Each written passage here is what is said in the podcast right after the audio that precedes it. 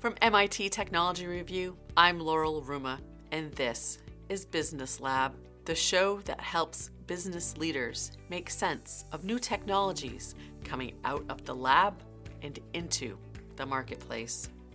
This episode is part of our Building the Future series. We're focusing on how organizations, researchers, and innovators are meeting our evolving global challenges. We understand the importance of inclusive conversations and have chosen to highlight the work of women on the cutting edge of technological innovation and business excellence. Our topic today is artificial intelligence. Advances in A I and robotics help not just explore the unknown, but surface new possibilities and innovations. And with more and better data, A I and robotics, researchers and organizations have an opportunity to learn from the future. But for the near term, enterprises are taking advantage of current capabilities and technologies to be smarter, from manufacturing to beyond. Two words for you: smart robots. My guests are Lan Guan, who is the global lead for data and A I at Accenture. Julie Shah is a professor in the Department of Aeronautics and Astronautics at the Massachusetts Institute of Technology. She also co-leads the Work of the Future Initiative at M I T. This episode of Business Lab is sponsored. Welcome, Lan and Julie. Thank you so much. Thank you for having us. Lan, let's start off with you. How would you describe the current state of A I? How are Accenture's customers using it? Sure. Uh, let me start by giving you a lay of the land of uh, what's happening in uh, artificial intelligence, uh, but more in the you know enterprise and uh, industry kind of context. Uh, um, I think from my perspective, A I has been making significant headlines within the last, you know, two, three, two, three years, right? Uh, and the recent advance in machine learning and deep learning have made it possible to build models, I mean, gigantic models that are capable of automating uh, a variety of human tasks, including uh, what we call the using uh, A I for perceptual data, right? Perceptual data, meaning speech and vision recognition, natural language processing, or even doing reasoning. So it's just uh, incredible to see some of these models perform at levels higher than what humans are capable of. Um, so I think that's uh, that's pretty amazing. Um, also, another uh, thing that I'm I'm seeing, uh, A I is no longer just in an uh, assistive mode. Uh, but is now playing autonomous roles in robotics, uh, autonomous driving, knowledge generation, simulating our hands, feet, and, and brains. Um, I think that, you know, just A I uh, become very uh, pervasive and then playing this kind of autonomous roles. This is something that I've seen across different industries. Um, but we also recognize A I is still young and data hungry. There's uh, still so much more to be done to make it more robust, explainable, and, and fair, responsible in many, many different ways. Um, additionally, there's still so many challenges, right? Limitations for business leaders to overcome before we can achieve true artificial general intelligence, where a machine can actually perform any intellectual task that a human can. Um, so I've seen many clients from basically all industries with different maturities approach us uh, to you know, uh, uh, implement or advance their uh, A I journey, some in experimentation and others who are actually already high achievers in, in A I. Uh, let me give you one example. In traditional industries like manufacturing, companies are adopting A I and robots to build smart factories. One uh, digital native clients in e-commerce have asked us to help them provide ultra personalized experiences to meet growing customer tastes and demands. We have even delved into animal precision health with the client where we created models to monitor cows' lactation cycles, predict their milk production based on their genetics, and even project, you know, how fast they can reproduce through natural and artificial um, insemination. So very quickly, you know, I gave you examples of how A I become pervasive and very autonomous across multiple industries. Um, this is a kind of a trend that I am super excited about, because I believe this brings enormous of opportunities for us to help business across different industries to get more value out of this amazing technology. Julie, your research focuses on that robotic side of A I, specifically building robots that work alongside humans in various fields like manufacturing, healthcare, and space exploration. How do you see robots helping with those dangerous and dirty jobs? Yeah, that's right. So I'm I'm an A I researcher at M I T in the Computer Science and Artificial Intelligence Laboratory, and I, I run a robotics lab. And the vision for my lab's work is to make machines, these include robots, um, as well as computers, um, uh, smarter, um, more capable of collaborating with people, um, where the intention is to be able to augment rather than replace human capability. And so um, we we focus on developing and deploying um, A I, uh, uh, A I-enabled robots that are capable of collaborating with people in physical environments, working alongside people um, in factories to help build planes and build cars. Um, and we also work in intelligent decision support to support um, expert decision makers doing very, very challenging tasks, tasks that many of us would would would never be good at, no matter how long we spent uh, sort of trying to train up in the role. So, for example, uh, supporting nurses and doctors and running hospital units, uh, supporting um, fighter pilots to do to do mission planning. Um, and the the vision here is Um, to be able to move out of this um, sort of prior paradigm um, in robotics. You could think of it as, I think of it as sort of like era one of robotics, where we deployed robots, say in factories, but they were largely behind cages. Um, and we had to, uh, you know, very precisely structure the work uh, for the robot.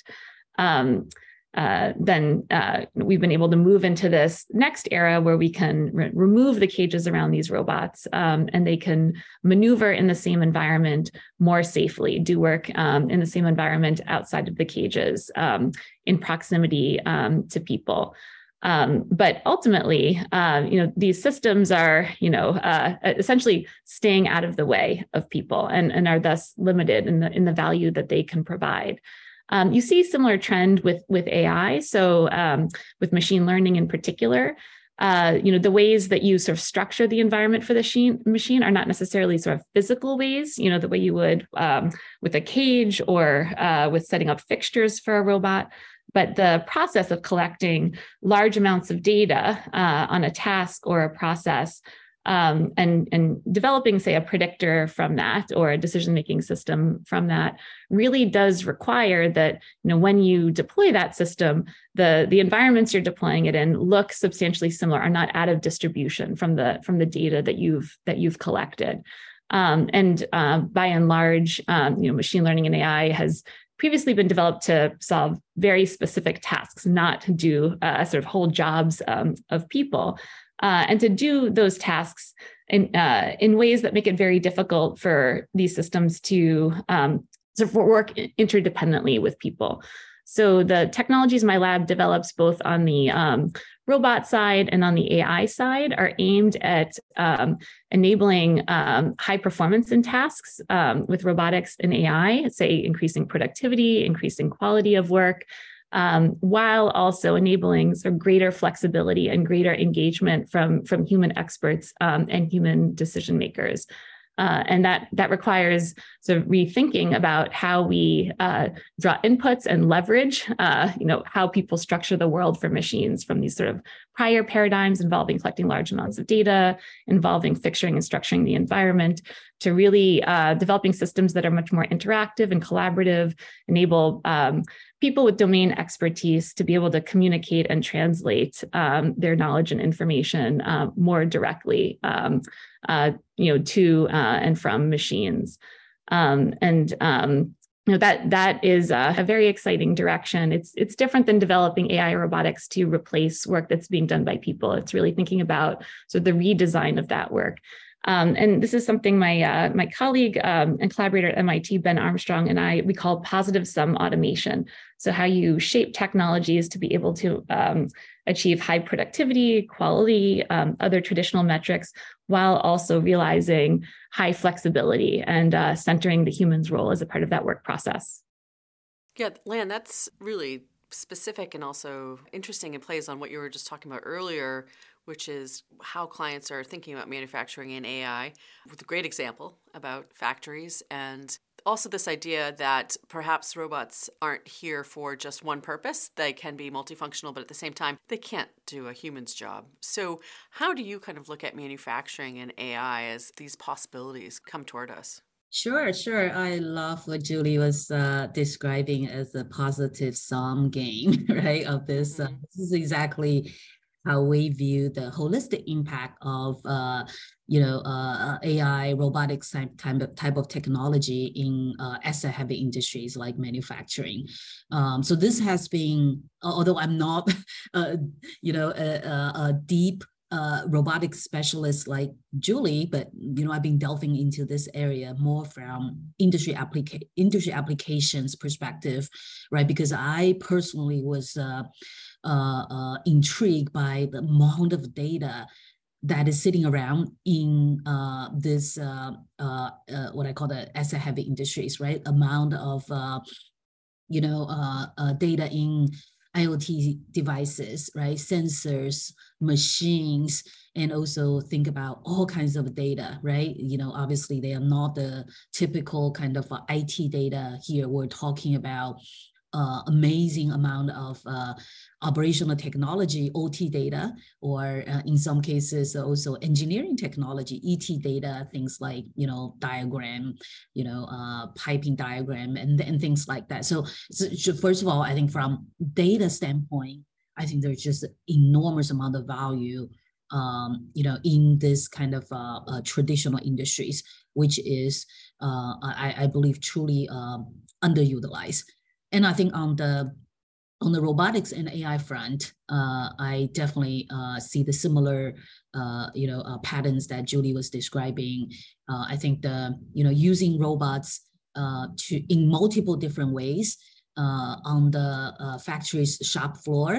Um, I think this is uh, how uh, you know the different industries are leveraging technology, right, in this kind of um, you know uh, underutilized space. Like for example, using uh, robots to uh, in the you know dangerous setting, right, to help humans uh, do this kind of uh, uh, jobs uh, more effectively. I always talk about one of the you know clients that we work with.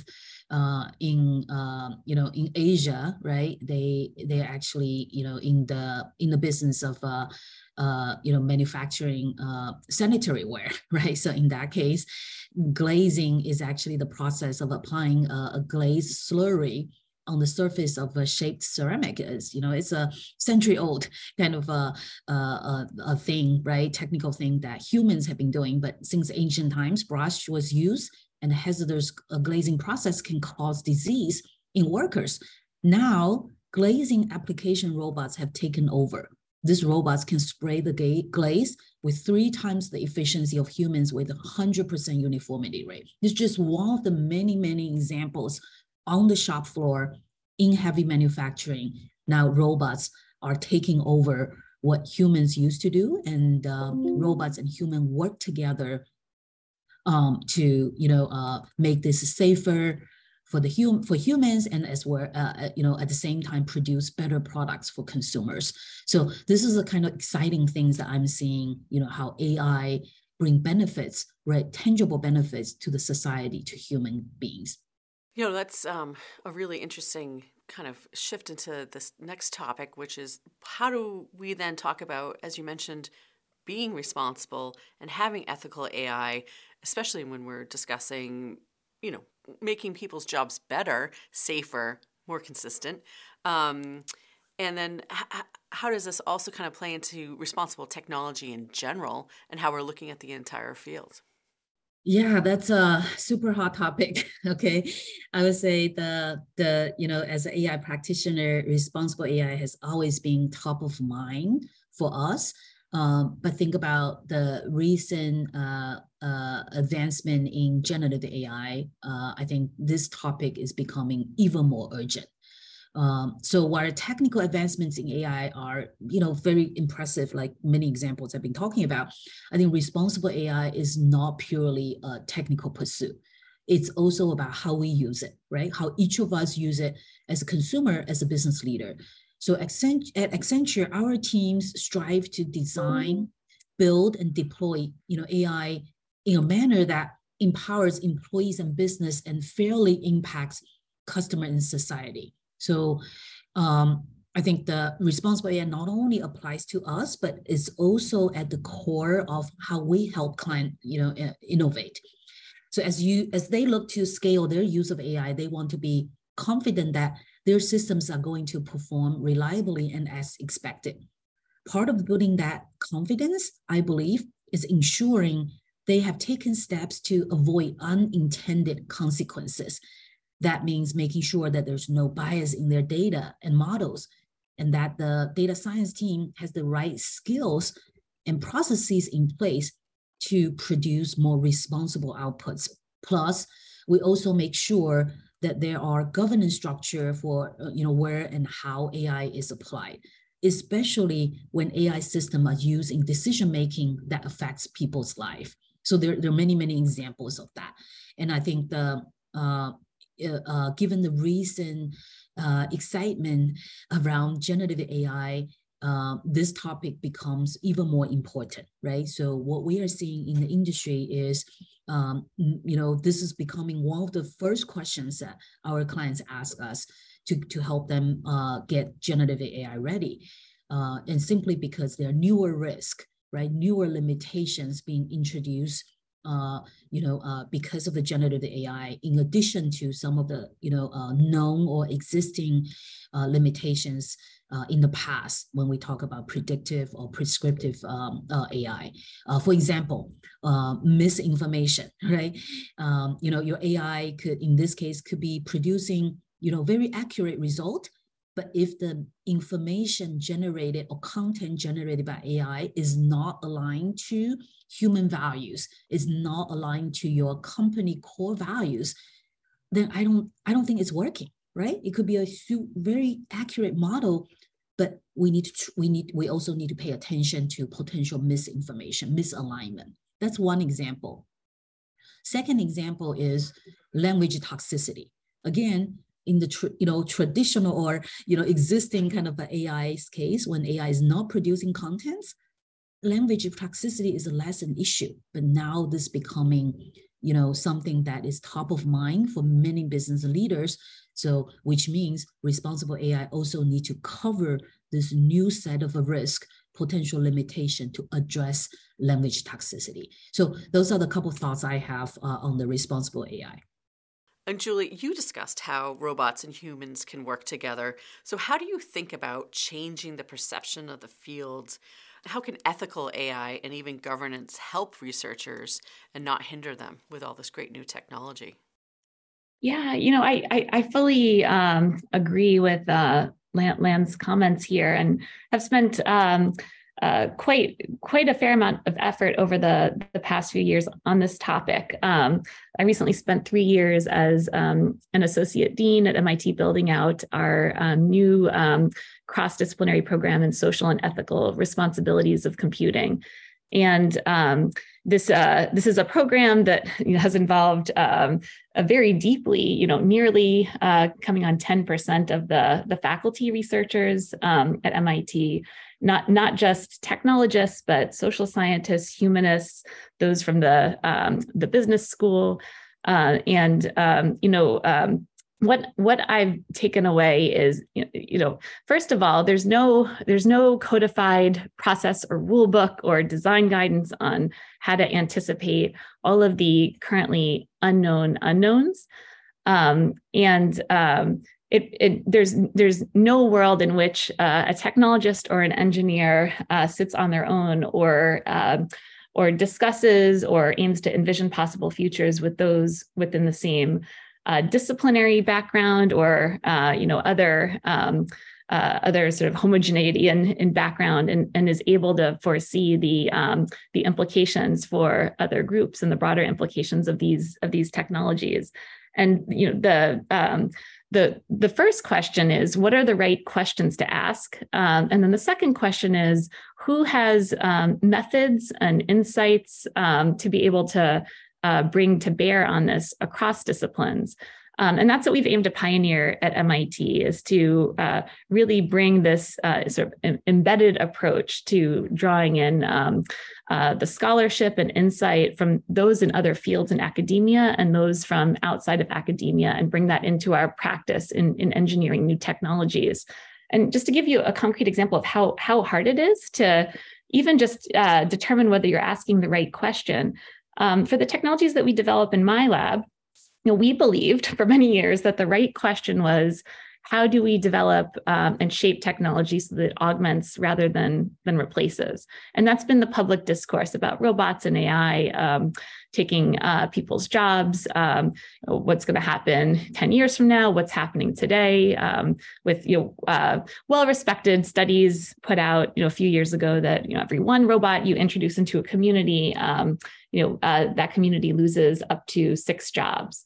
So, um, you know, what I what I learned through deep engagement with scholars from, from other disciplines here at M I T as a part of the Work of the Future task force is that um, that's actually not the right question. And so, um, you know, as it as it turns out, um, you just take manufacturing as an example, because there's very good data there. Um, there's uh, it, in manufacturing broadly, only one in ten firms have a single robot. Uh, and that's including the very large firms that make high use of robots, like automotive and, and, and other fields. Um, and then when you look at small and medium firms, those with five hundred or fewer employees, there's essentially no robots anywhere. Um, and there's uh, significant challenges in, in upgrading of technology, bringing the latest technologies into these firms. These firms represent ninety-eight percent of all manufacturers in the U S, and uh, you know, coming up on um, Uh, forty to fifty percent of the of the manufacturing workforce in the U S, um, and uh, there's there's good data that the uh, that the lagging um, technological upgrading of these firms is uh, is a uh, very serious competitiveness issue for these for these firms, and so. Um, What I learned through this deep collaboration with, with colleagues at, at, from other disciplines at M I T and elsewhere is that the question isn't, how do we address the problem we're creating about robots or A I taking people's jobs, but um, are robots and the technologies we're developing actually doing the job that we need them to do, and why are they actually not useful in these settings? And you have these uh, really exciting case stories of the few cases where these firms are able to bring in, implement, and scale these technologies. They see a whole host of benefits. They don't lose jobs. They are able to take on more work. They're able to bring on more workers. Those workers have higher wages. The firm is more productive. So how do you realize this sort of win-win-win situation? And why is it that so few firms are able to, um, to achieve that win-win-win situation? Um, and, you know, there's many different factors. There's organizational and policy factors, but there are actually technological factors as well that we now um, are really laser focused on in the lab in, in aiming to address how you enable those with the domain expertise, but not necessarily engineering or robotics or programming expertise, to be able to program the system, program the robot rather than program the task, or sorry, program the task rather than program the robot. Um, And so um, it was a, it's a humbling experience for me to, to believe I was asking the right and engaging in this research, and to uh, and really understand that um, you know, the world is a much more nuanced and complex place. Um, and we're able to understand that much better through these collaborations across disciplines. And that comes back to directly shape the work we do and the impact we have um, on society. Uh, and so you know, we have a really exciting program at M I T training the next generation of engineers to be able to communicate across disciplines um, in this way. And uh, you know, the, the future generations will, will be you know, much, much better off for it than the, than the training those of us engineers have received in the past. Yeah, I think that's, uh, Julie, you brought up such a great point, right? um, I, I think it resonated so well with me. I don't think this is something that you only see in uh, acad acad academia's kind of setting, right? The I think this is exactly the kind of change uh, uh, you know, I'm seeing in industry too, right? I think this, uh, you know, how, uh, you know, the, um, um, you know, different roles uh, within uh, artificial intelligence space uh, come together and then work in the highly collaborative kind of way, um, you know, around this kind of amazing technology. This is something that I, I, I, I admit I've never seen before. Okay, I think in the past, um, A I seems to be uh, perceived as uh, something that only a, a small group of, uh, you know, deep researchers or uh, deep scientists would be able to do. Uh, almost like, you know, oh, that's something that they do in the lab, right? Even that's a, I think that's a kind of a, a lot of perception from my clients. That's why, you know, scale A I, in order to scale A I in enterprise setting has been a huge challenge. Mm-hmm. I think the, with the recent advancement, you know, in foundation models, large language models, all these pre-trained models that, you know, large tech companies have been building, you know, with, uh, and obviously academic institutions are a huge part of this.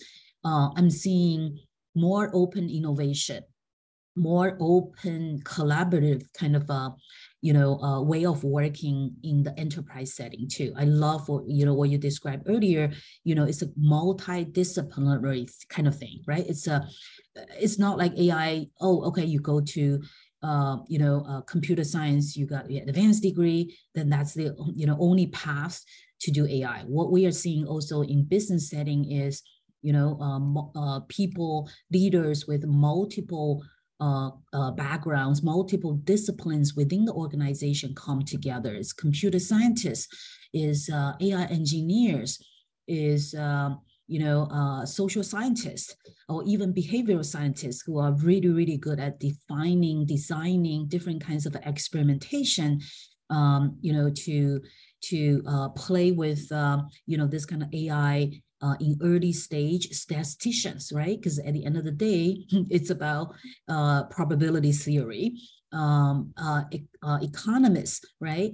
Uh, and of course, also engineers. So even within, uh, you know, company setting in, in the industries, we're seeing more open kind of attitude for everyone to come together, uh, to be around this kind of amazing technology, Uh, to all contribute, right? We always talk about hub and spoke model. I actually think that this is happening and everybody is um, getting excited about technology, rolling up the sleeves and uh, bring their different background and uh, skill set to all contribute to this. And uh, I think this is the, uh, you know, a critical change, cultural shift that we have seen in the business setting. That's why I am so uh, optimistic about this positive sum game that we talked about earlier, which is the ultimate impact of the technology. Yeah, that's a really great point. Um, Julie, Lan mentioned her earlier, but also kind of this access for everyone to some of these technologies like generative A I and A I chatbots can help everyone build new ideas and explore and experiment. But how does it really help researchers build and adopt those kind of emerging A I technologies that everyone's keeping a, a close eye on on the horizon? Yeah, yeah. So, you know, um, talking about generative A I, I you know, for for the past ten or fifteen years, every single year, I've thought I was working in the most exciting time possible in this field. Mm-hmm. And then it just happens again. Um, you know, it's the... Um, The the really for, for me, the really interesting aspect of or one of the really interesting aspects of um, generative A I and G P T and ChatGPT is one is, as you mentioned, it's um, really in the hands of the public to be able to interact with it and envision, you know, a multitude of ways um, it could potentially be useful. Um, the um, But you know, from the um, uh, from sort of the, the work we've been doing in, in what we what we call positive sum automation, you know, that that's around um, these sectors where performance matters a lot, reliability matters a lot. You think about manufacturing, you think about aerospace, you think about healthcare, and um, the introduction of automation, A I, robotics has indexed on that, um, and um, and uh, at the cost of flexibility. Uh, and so, you know, a part of our research agenda is aiming to uh, achieve the best of both those worlds. Um, the generative um, capability is very interesting to me because it's a, it's another point in this space of um, high performance uh, versus flexibility. This is a capability that is very, very flexible. That's the idea of training these um, foundation foundation models. Um, and, and everybody can get a direct sense of that from uh, interacting with it and, and playing with it. This is not a scenario anymore where we're um, very carefully crafting uh, you know, the, the system to perform at very high capability on very, very specific tasks. It's very flexible in the tasks you can envision making use of it for. Um, and that's that's that's game changing for for A I. But on the flip side of that, um, the the failure modes of the system are very difficult to predict. Um, so for high stakes applications, you think about um, you're you're never really developing the capability of doing some specific task in isolation. You're thinking from a systems perspective and how you bring Uh, you know, the, the the relative strengths and weaknesses of different components together, you know, uh, for, for overall performance. And the way you need to architect this capability within a system is very different than other forms of A I or, or robotics or automation, um, because you have a capability that's very flexible now, um, but also um, unpredictable in, in how it will perform. Um, and so you need to design the rest of the system around that, or you need to carve out the aspects or tasks where uh, where failure in, in particular modes are are not are not critical. Um, so chatbots, for example, you know, by and large, for many many of their uses, uh, they they can be very helpful in in driving engagement, and that's of of great benefit for some products or some organizations. Um, but um, uh, being able to layer in this technology with other A I technologies, um, uh, you know, um, that you know um, uh, that don't have these particular failure modes, and layer them in with human oversight and supervision um, and engagement becomes really important. So how you how you architect the overall system with this new technology with these very different characteristics, I think, is very exciting and very new. Um, and even on the research side, we're we're just scratching the surface on on how to how to do that. Um, so there's a lot of room for study of best practices here, uh, particularly in these uh, more high stakes application areas. I, I think Julie, Julie made uh, you know such great point that super resonating with me. Um, I think again the. I always, I'm just seeing the exact same thing, right? I love the a couple keywords that she was using: flexibility, uh, you know, positive sum automation. Uh, I think the uh, uh, you know uh, two colors I want to add there, right? I think on the you know uh, flexibility uh, front, I think this is exactly what we're seeing: uh, flexibility through specialization, right? Used with the power of generative A I. Uh, I think another term came to my mind is this resilience. Okay, uh, so now A I becomes more specialized, right? A I and humans actually, you know, become more specialized, you know, and so that we can both uh, focusing on things that those skills or roles that we are best, we're the best at. Um, in Accenture, we just recently uh, published our point of view, uh, generative A I, a new era of generative A I for everybody. Uh, within the point of view, Uh, we laid out this, uh, what I call the A C A P, A C A P framework, okay? Basically address, um, you know, I think similar points that Julie was talking about. Uh, so basically, you know, uh, advising, uh, create, uh, advise, create, um, uh, code, Um, and then automate, and then protect. I mean, if you link all these five, uh, the first letter of these five words together is what I call A C A P framework, so that I can remember those five things. Um, but I think this is how, uh, you know, uh, different ways, uh, you know, uh, we're seeing how A I and humans uh, working together manifest, right, this kind of collaboration in different ways. For example, advising, right? It's pretty, you know, uh, uh, uh, obvious, you know, with generative A I, capabilities, uh, I think chatbot example that Julie was talking about earlier.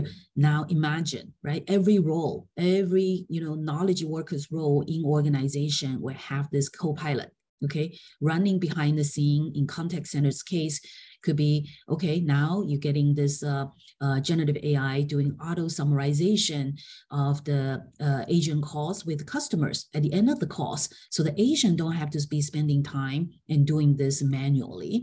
And then customer will get happier because, you know, customer sentiment will get better detected, right, by generative A I. Create, right? Obviously, there are numerous, you know, even consumer-centric kind of cases around how human creativity is getting unleashed, right? You know, now generative A I is uh, making award-winning art pieces, right? So, and, and there's also business examples in marketing, in hyper-personalization, how this kind of uh, creativity by A I is being best utilized. Um, you know, the, I think the, the ultimate automating, again, you know, we've been talking about robotics, right? So again, how robotics, robots and humans work together to take over some of this mundane tasks. But if, even in generative A I's case, it's not even just the blue collar, right? Kind of jobs, more mundane tasks, also looking into more mundane routine tasks in the knowledge worker space. I think that's a, those are the couple examples that, you know, I have in mind when I think of the word of a flexibility through specialization. And by doing so, right, new roles is going to get created, right? Uh, uh, you know, from our perspective, we've been focusing on prompt engineering, right, as a new discipline, uh, you know, within the A I space.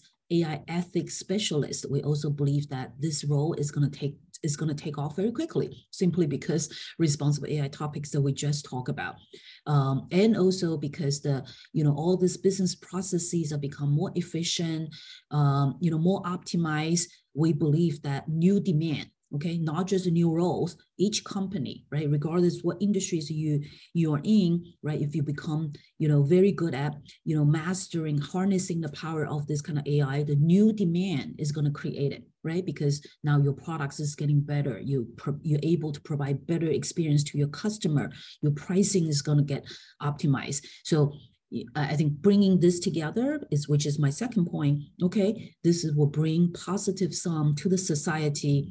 You know, um, in eco economics kind of terms, where we're talking about this now, you're pushing out the pro production possibility frontier for the society as a whole. So I'm very optimistic about all this uh, amazing, you know, aspects of, uh, you know, flexibility, resilience, specialization, and also uh, generating more economic profit for the for the society, economic growth for the society kind of aspect of the A I. As long as we walk into this, you know, with eyes wide open, so that we understand some of the existing limitations, uh, I'm sure we can do both, both of them. And Julie, Lan just laid out this fantastic, really correlation of generative A I as well as what's possible in the future. What are you thinking about artificial intelligence and the opportunities in the next three to five years? Yeah, yeah. Um, so I, I think Lan and I are are very largely on the same page on you know just just about all of these topics, which is um, really great to hear from the you know the academic and the um, the the industry side. Um, the you know for for me, um, I you know in, in terms of there's you know. Sometimes it can feel as though, you know, the emergence of these technologies is just going to sort of steamroll and, you know, work and jobs are going to change in some predetermined way because the technology now exists. Um, but we know from the research that, that the data doesn't bear that out, actually. There's many, many decisions you make, um, you know, in uh, in how you um, design, implement, and um, deploy, and even make the business case for these technologies that can really sort of change change the course of um, of, of what you see uh, in the world because of them. And um, for me, you know, I'm I'm I'm I really think a lot about this question of um, Uh, what, what's called sort of like lights out in manufacturing, like lights out operation, um, where th there's this idea that you would you would you know, with the advances in, in all these capabilities, you know, you would aim to be able to run everything without people at all. So no, you don't need lights on for the people. Um, and um, again, as a part of the Work of the Future task force and, and, and the research that we've done, visiting um, companies, uh, manufacturers, O E Ms, suppliers, um, large international or multinational firms, as well as uh, small and medium firms um, across the world. You know, the um, the research team asked this question of um, so kind of these uh, these high performers that are that are adopting new technologies. Um, and doing well with it. You know, wh- where is all this headed? Is this headed towards a light fac- lights out factory for you? Um, and there were a variety of answers. So some, some people did say, yes, we're aiming for a lights out factory. Uh, but actually many said no, that, that that was not the end goal. And, and one of the quotes, one of the interviewees uh, stopped while giving a tour and turned around and said, a lights out factory. Why would I want a lights out factory? A factory without people is a factory that's not innovating.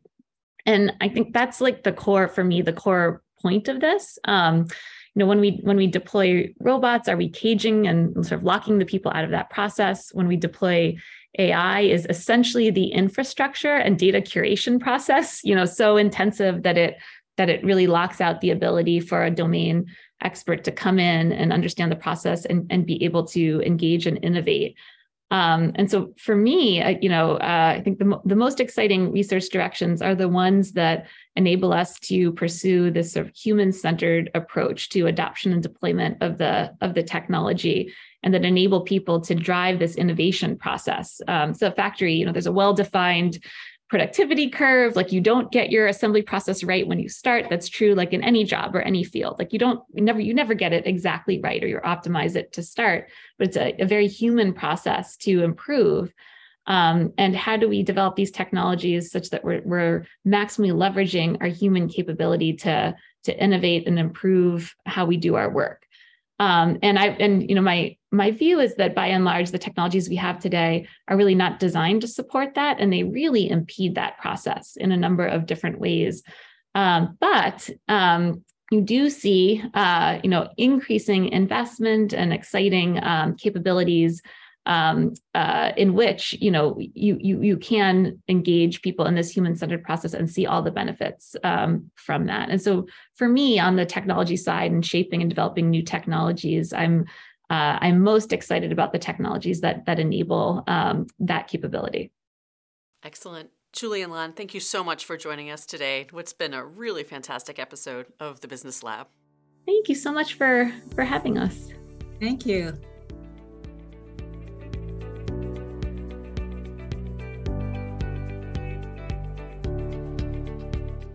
That was Lan Guan of Accenture and Julie Shah of M I T, who I spoke with from Cambridge, Massachusetts, the home of M I T and M I T Technology Review, overlooking the Charles River. That's it for this episode of Business Lab. I'm your host, Laurel Ruma. I'm the director of Insights, the custom publishing division of M I T Technology Review. We were founded in eighteen ninety-nine at the Massachusetts Institute of Technology. And you can find us in print, on the web, and at events each year around the world. For more information about us and the show, please check out our website at technology review dot com. This show is available wherever you get your podcasts. If you enjoyed this episode, we hope you'll take a moment to rate and review us. Business Lab is a production of M I T Technology Review. This episode was produced by Jiro Studios. Thanks for listening.